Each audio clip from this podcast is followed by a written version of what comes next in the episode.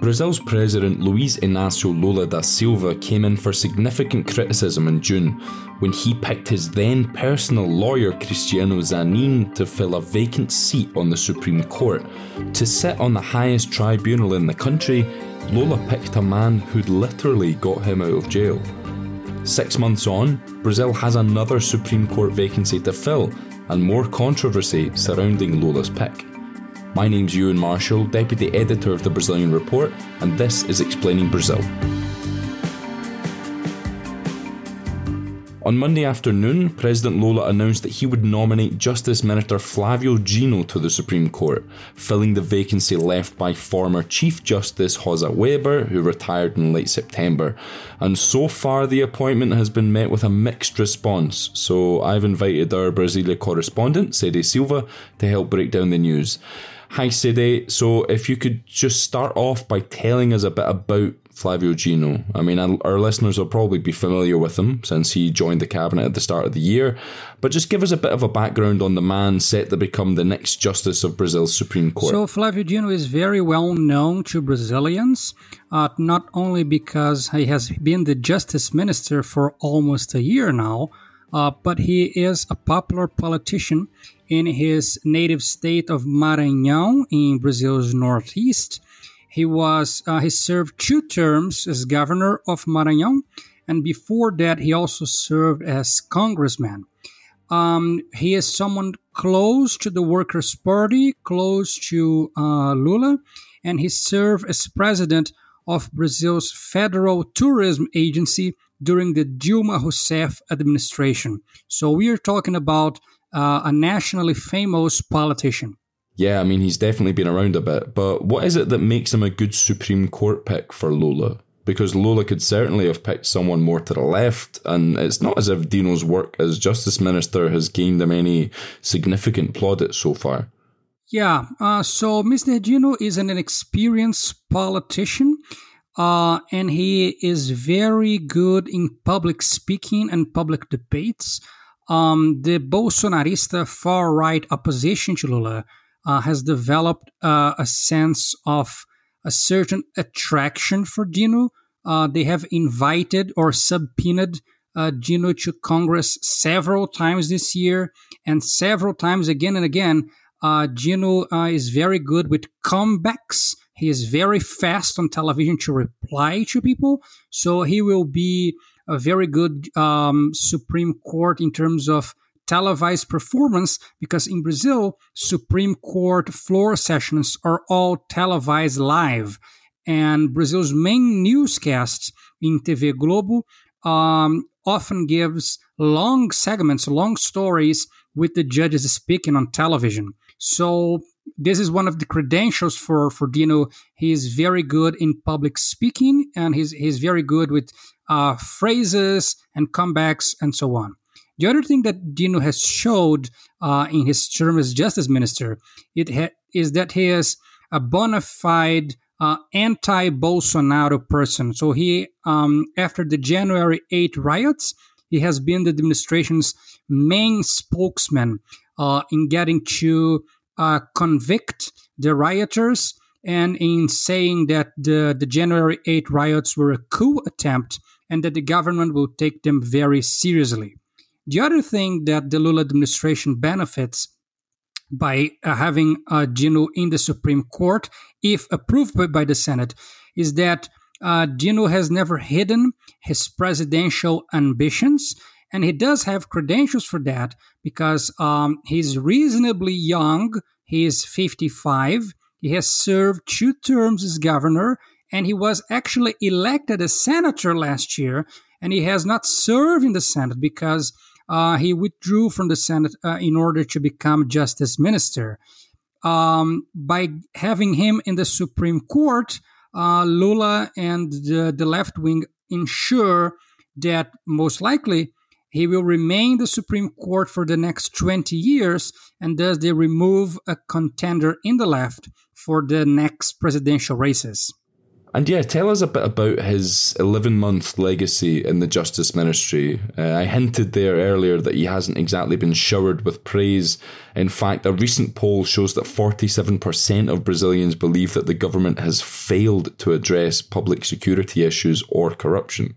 Yeah, that is true. And for a long time now, the Lula administration has been trying uh, to develop some sort of program or legacy or to deliver something on the area of public security and urban safety, and so far has failed uh, to, to do so. So, only a few weeks ago, uh, Justice Dino announced uh, a program to fight organized crime. Uh, this program was really not very clear. Not many priorities or deadlines were given, and the budget was actually uh, really small. And uh, the reason I can confidently say that the program was not was not very well designed is that uh, the House of Representatives has its own TV channel, and they have a weekly program where they will have uh, one lawmaker from the government and from the opposition to debate something. And on the week that they had to debate the Flavio Dino program on public security, uh, even the, the, the lawmaker in the government said that the priorities of the program were really not clear. And a few weeks later, uh, the Brazilian report uh, readers will remember uh, what the Lula administration decided to do was they decided to do the so-called GLO, the Guarantee of Law and Order operation, which has the military acquire police power. And in, in this specific GLO operation, uh, it's going to run only on federal areas, namely on Brazil's two main airports and Brazil's main harbors. Um, this gets the military involved which was not Justice Dino's uh, priority, because at first he wanted a role for the federal government and for state level police uh, to play in the security role, but in the end they yielded and they gave this GLO to the military. So you are right in that the Brazilian public um, understands, or a majority understands, that Flávio Dino, as justice minister, uh, failed to address uh, public security issues, and this is the reason why there were so many uh, haphazard different programs with different priorities. But one thing to his favor is that a few months ago, Dino was the one to announce that one of the main um, defendants in the Marielle Franco case, which is a case that has been going on since 2018 and is an internationally famous case, um, Dino announced that one of the defendants, the driver uh, of, of, the, of the car in the Marielle Franco case, um, accepted a plea bargain. So, to give a quick recap to our readers from abroad, Marielle Franco was a young local lawmaker from the city of Rio de Janeiro. She was shot dead in 2018, and uh, she she was from a left wing party. Um, and at the time, it was a, a year of uh, presidential elections in Brazil, and there was only one candidate out of all the presidential candidates in 2018 that did not speak about the Marielle Franco case, and of course, his name is Jair Bolsonaro. And so, even before Flávio Dino uh, got to announce this plea, this plea bargain, he was already the main target of the Bolsonaro led opposition. So, we are talking about uh, someone with uh, very strong anti Bolsonaro credentials to the Supreme Court. Now, Cedê Lula came into office at the start of the year promising that marginalised segments of the Brazilian population would be put into positions of power. His first year is almost up. He's had several important personnel picks to make, including these two seats on the Supreme Court, and he's almost completely favoured white men. What gives? Well, my personal understanding to that is polarization. So, when you have a polarized system, the thing is you remove incentives for either side uh, to actually do irrational choices uh, because since it becomes a team thing rather than a policy thing or a, or a choice thing, uh, you just don't have incentives to do anything uh, rational because you know you're not going to win or lose any votes with either decision. So, for example, let's suppose that Lula is going to nominate to the Supreme Court a gunslinging cowboy, uh, evangelical, and so on. is any Bolsonarista going to vote for Lula in the next election because of this? And uh, we, we, know that that they don't, they won't, because in a polarized system, they're not going to vote for for Lula. Uh, it, it doesn't matter uh, any choices or any policies that he uh, takes. And on the other hand, the same is also true that Lula is not going to lose votes from the left, uh, even if he nominates uh, a white man or, or a gunslinging cowboy or an evangelical person that is strongly against abortion and strongly against marijuana and so forth, uh, uh, it, it, really doesn't matter because in a polarized system, they're going to vote for the left wing no matter what. So when you have a polarized system, uh, you you remove the incentives for the leaders to make choices to appease either side, and they can just uh, make decisions that are good for them or for their own group. And this, my understanding, is uh, what uh, happened in Flavio Dino case. He has been always close to the left wing. He has previously worked in the Dilma Rousseff administration, which was uh, Lula's uh, successor. He's a bona fide anti Bolsonaro person. So he has all the credentials uh, that would be desirable for Lula, even though he doesn't really have, uh, apart from his fight against Bolsonarismo, he really doesn't have any other credentials uh, that the left wing or people in the left side uh, would really want. But the thing is, Lula knows that he's not going to lose uh, those people's votes.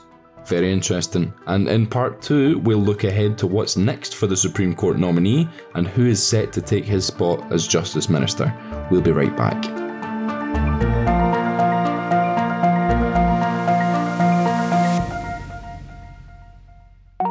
If you like explaining Brazil, you should subscribe to the Brazilian Report, the journalistic engine behind this podcast. We're an independent organisation funded by our subscribers, and you can help us stay independent and continue to produce award winning journalism. And if you're already a subscriber, you can go the extra mile and join our Buy Me a Coffee fan page. And in return, you'll get exclusive perks like special newsletters and behind the scenes content, as well as a shout out here on our podcast.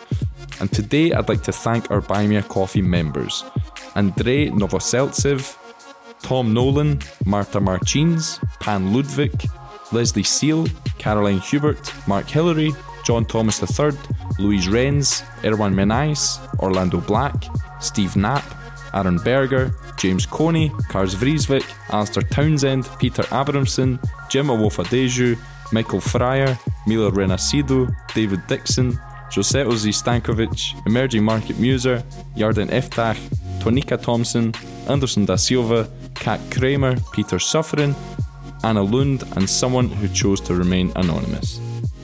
And our Buy Me a Coffee members come from all over the world, so please, if we're butchering the pronunciation of your name, do send us an email. And if you too believe in the importance of independent journalism, and if you want to hear your name on our podcast, go to buymeacoffee.com slash Brazilian Report and subscribe to one of the membership levels click on buymeacoffee.com slash Brazilian Report to learn more.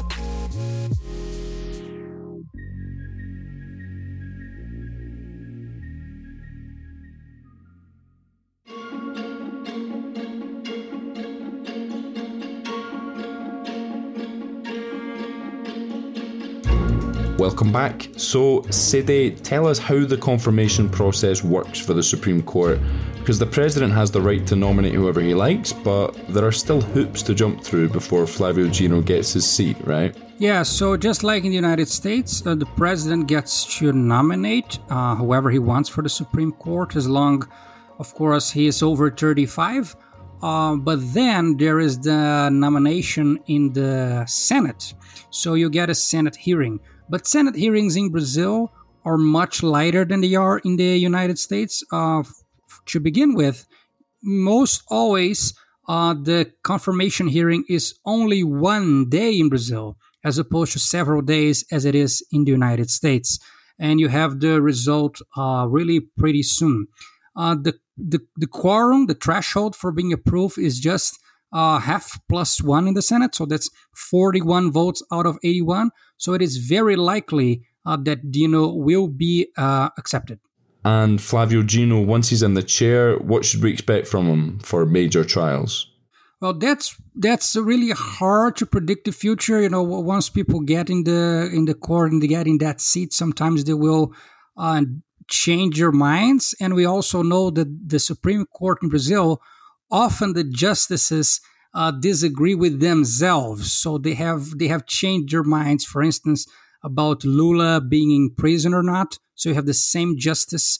Uh, he will he'll say something and he will rule uh, against himself uh, a few years later. So that's that's hard to decide. Uh, but one thing that we know is that is not precisely on Dino's positions, but on Mr. Dino's uh, behavior. Once he's in the seat, he is going to make uh, funny quips, funny comebacks. Uh, he's going to make smart sound things that sound very smart and they're very good for television. And he's going to be a major uh, televised star uh, because the Supreme Court um, floor meetings, they're all televised live. And yet we're all going to have to get used to him, right? Because he's probably going to be on that bench for another about 20 years, right?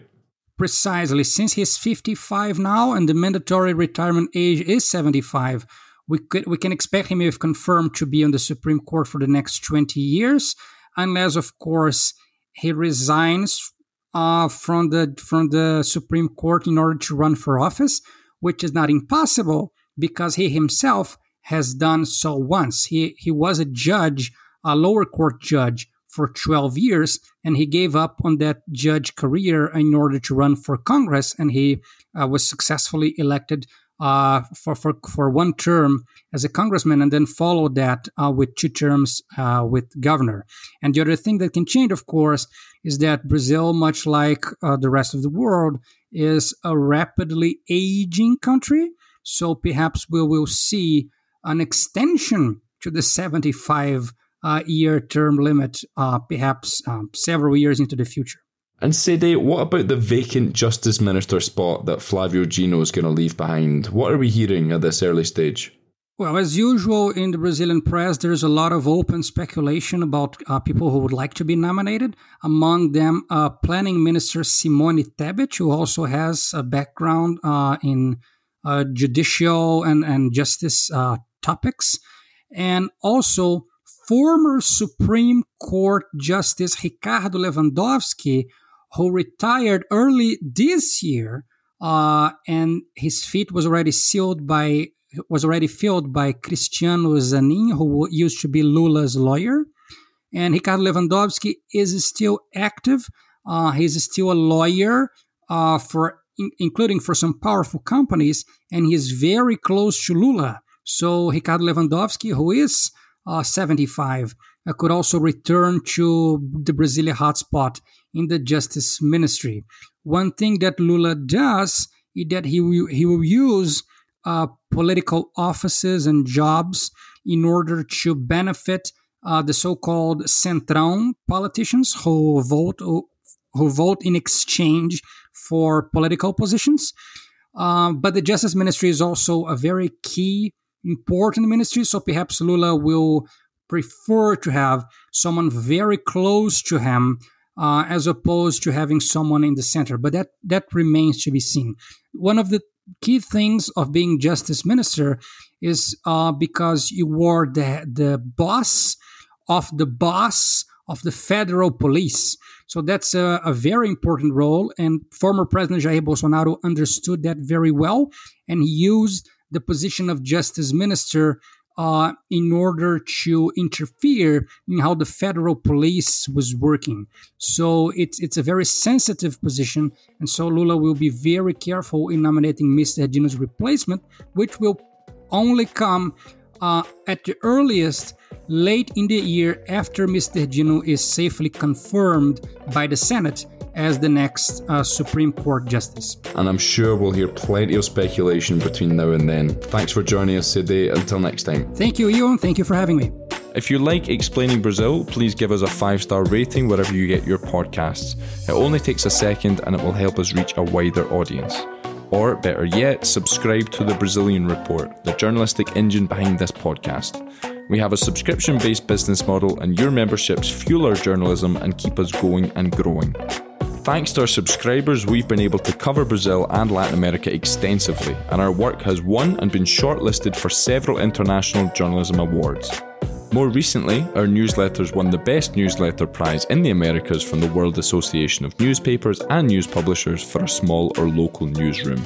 And in order to keep doing that work, we need your support. So go to Brazilian.report slash subscribe. I'm Ewan Marshall. Thanks for listening, and Explaining Brazil will be back next week.